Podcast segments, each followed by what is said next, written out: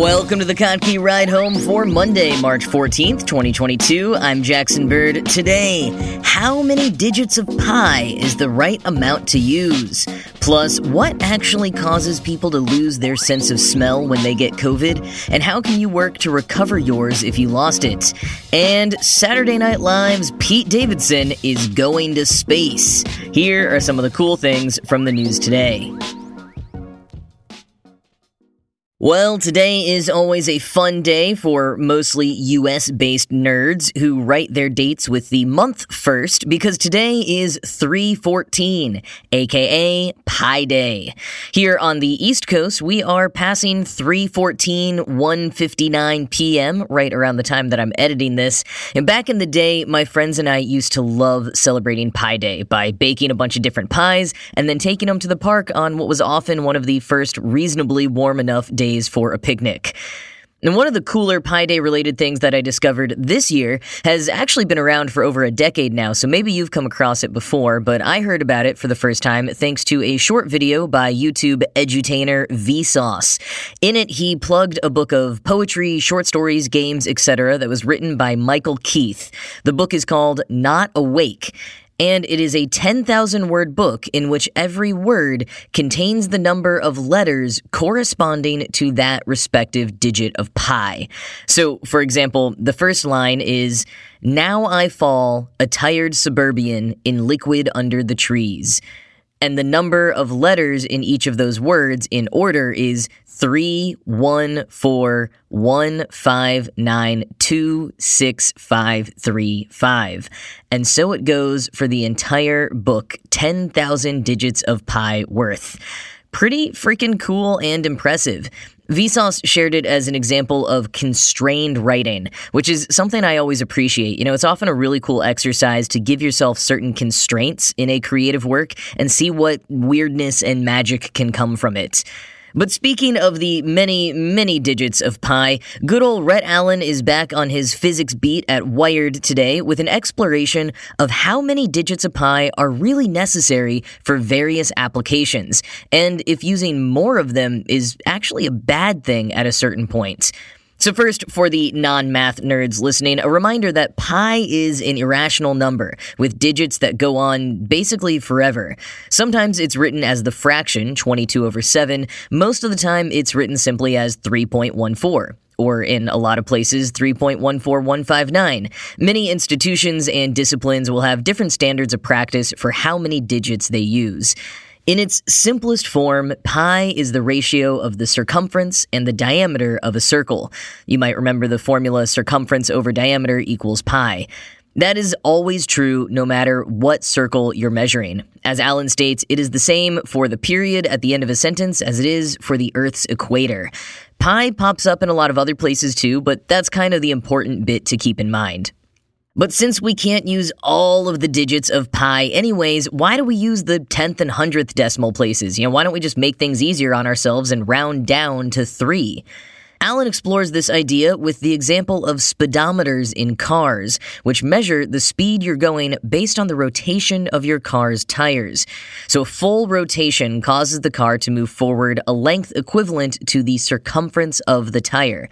So, we can use an equation that the distance the tire travels is equal to the number of rotations times 2 pi r for radius. Basically, the distance is the number of rotations times the circumference. And from there, Allain calculates the velocity to get the rate of change of distance and plugs in some numbers for a real world example. Quote, Suppose I have a car with a wheel radius of 25 centimeters that travels at a speed of 50 miles an hour. This would have a wheel rotation of 14.2297 rotations per second. But suppose that we went the other way. Let's say that the vehicle measured the same rotation rate but used a value of pi equals 3 to calculate the speed.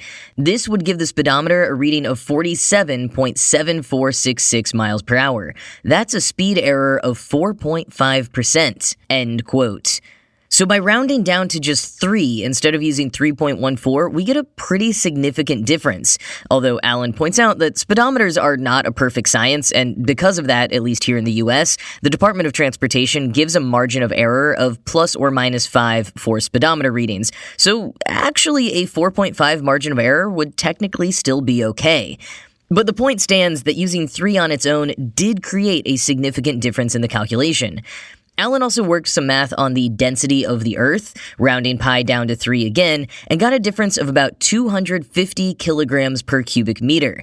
But he points out that the Earth isn't a perfect sphere, more of an oblate spheroid. It's wider around the equator than from the North to the South Pole, which means that 250 kilograms per cubic meter as a difference, once again, actually isn't so bad. But there are some calculations where any margin of error could be catastrophic, like for say when you're blasting humans off into space.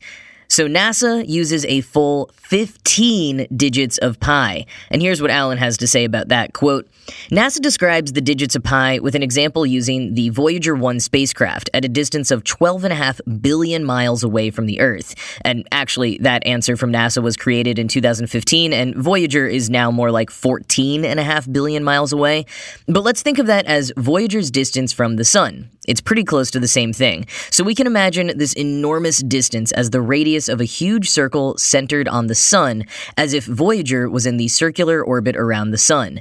We can calculate the circumference of this circle by using 2 pi r, and using 15 digits of pi gives a circumference of something like 91 billion miles, which is very long. If you use more digits of pi, like say 21 digits, the circumference would actually be longer. But here's the important part. Even with six more digits, you only get a circumference that's 5.95 inches longer. I mean, could you imagine measuring 91 billion miles and then only being off by less than half a foot? That's super accurate. So there's not much point in calculating beyond the 15th digit. The returns really diminish beyond that point. But what about using just one digit? If you used a value of 3 for pi, that would make a circumference that is 9.1 billion miles shorter. Yes, I think that makes a difference. End quote. So, how many digits of pi should you use? It really depends on what you're doing. But thankfully, there are tons of smart people out there who have probably figured it out already, and you can just look up what they've already determined is the best amount for each application. And if you're just looking for an excuse to eat some sweet pies or pizza pies today, I'm dropping a link in the show notes to some chain and local restaurants offering various promotions for the occasion.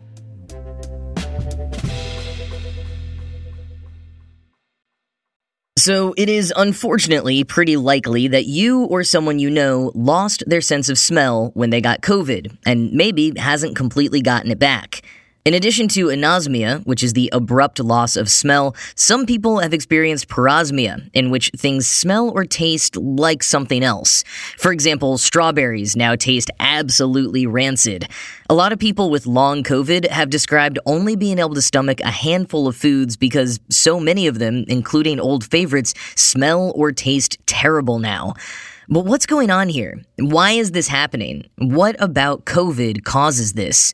It's something a lot of scientists around the world have been working to figure out because it's such a curious symptom and may also reveal the key to understanding some of COVID's, especially long COVID's, more unique symptoms.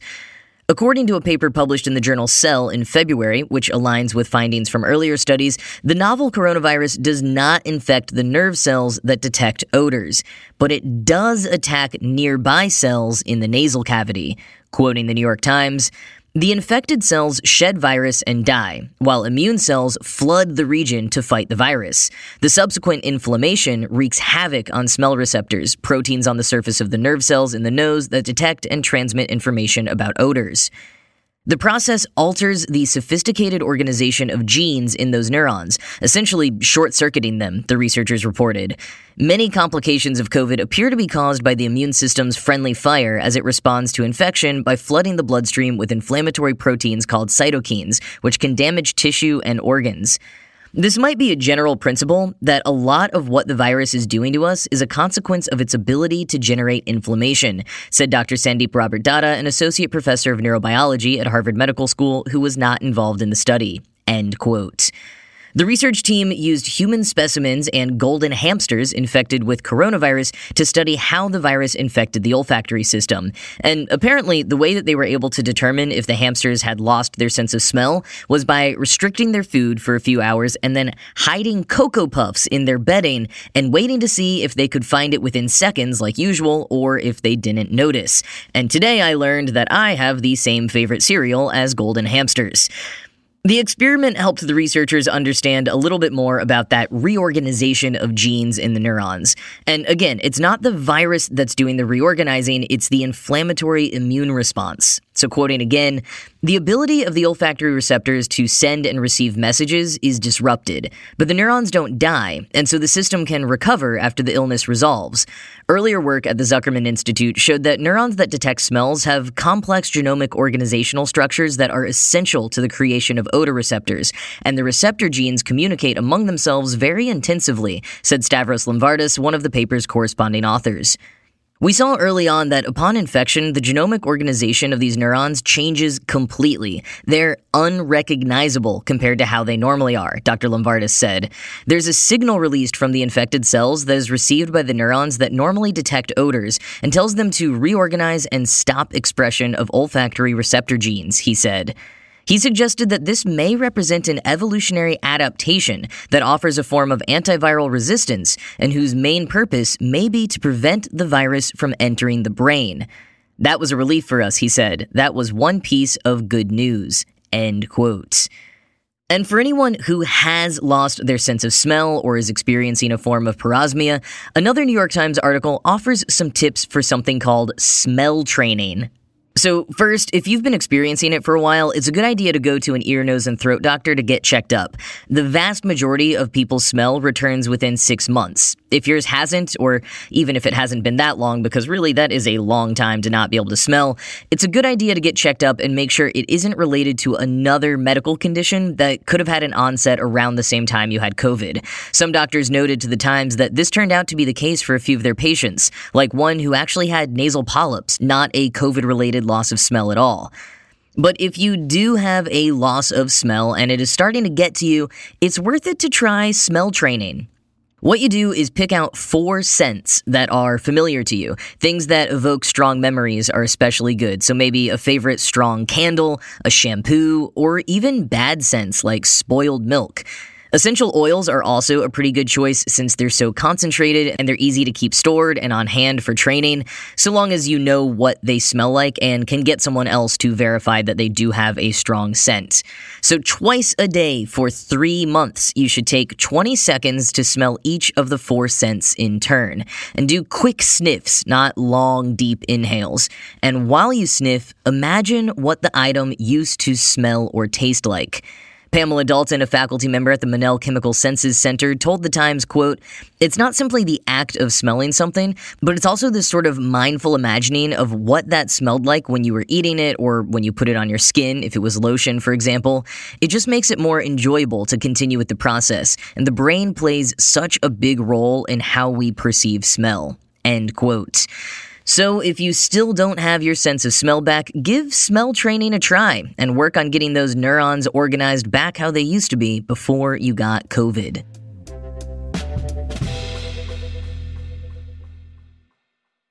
Well, Pete Davidson is going to space next week. I mean, to be honest, if I were facing all those threats and public drama with Kanye West right now, I would also feel like leaving the planet. Davidson will be flying aboard Blue Origin's fourth human flight as part of the New Shepard program. Blue Origin is Jeff Bezos' private spaceflight company, and New Shepard is the program that has taken the likes of Wally Funk, William Shatner, Michael Strahan, and Bezos himself up to the edge of space, a little over 65 miles in altitude, where passengers experience experience four minutes of weightlessness before coming back down.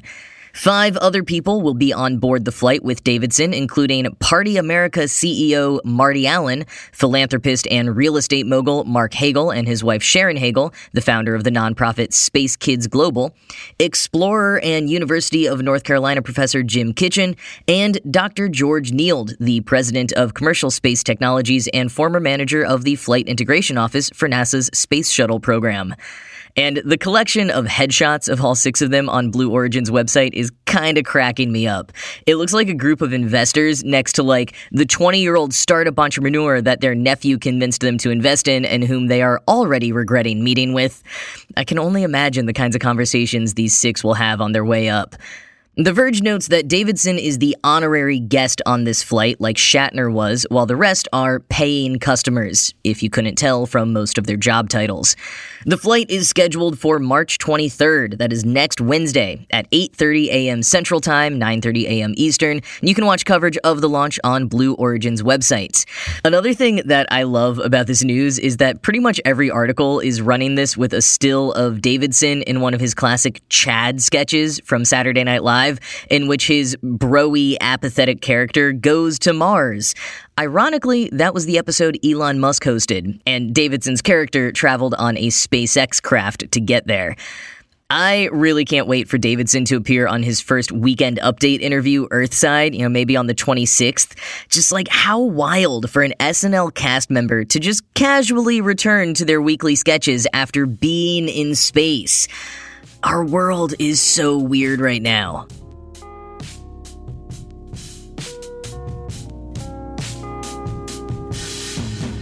Well, in a fitting reminder that there has always been strange beauty in our world, Kottke.org turned 24 today. Jason Kottke has reliably been providing us with interesting and thought provoking posts since this day in 1998. He shared some nice thoughts that he wrote on the 20th anniversary, including this line that I feel describes my experience with this podcast a bit as well. Quote, I had a personal realization recently. Kottke.org isn't so much a thing I'm making, but a process I'm going through. A journey. A journey towards knowledge, discovery, empathy, connection, and a better way of seeing the world. Along the way, I found myself and all of you. I feel so, so, so lucky to have had this opportunity. End quote. And if you have enjoyed being a part of that journey, you can always become a member of Kottke.org to help keep the blog running, or just share it with a friend. And if you like this podcast enough to have listened all the way to the end here, consider sharing it with a friend as well. Let's bring more people in on this journey. And with that, I will sign off for the day. As always, this show was produced by Ride Home Media and Kottke.org. I'm Jackson Bird, and I'll talk to you again tomorrow.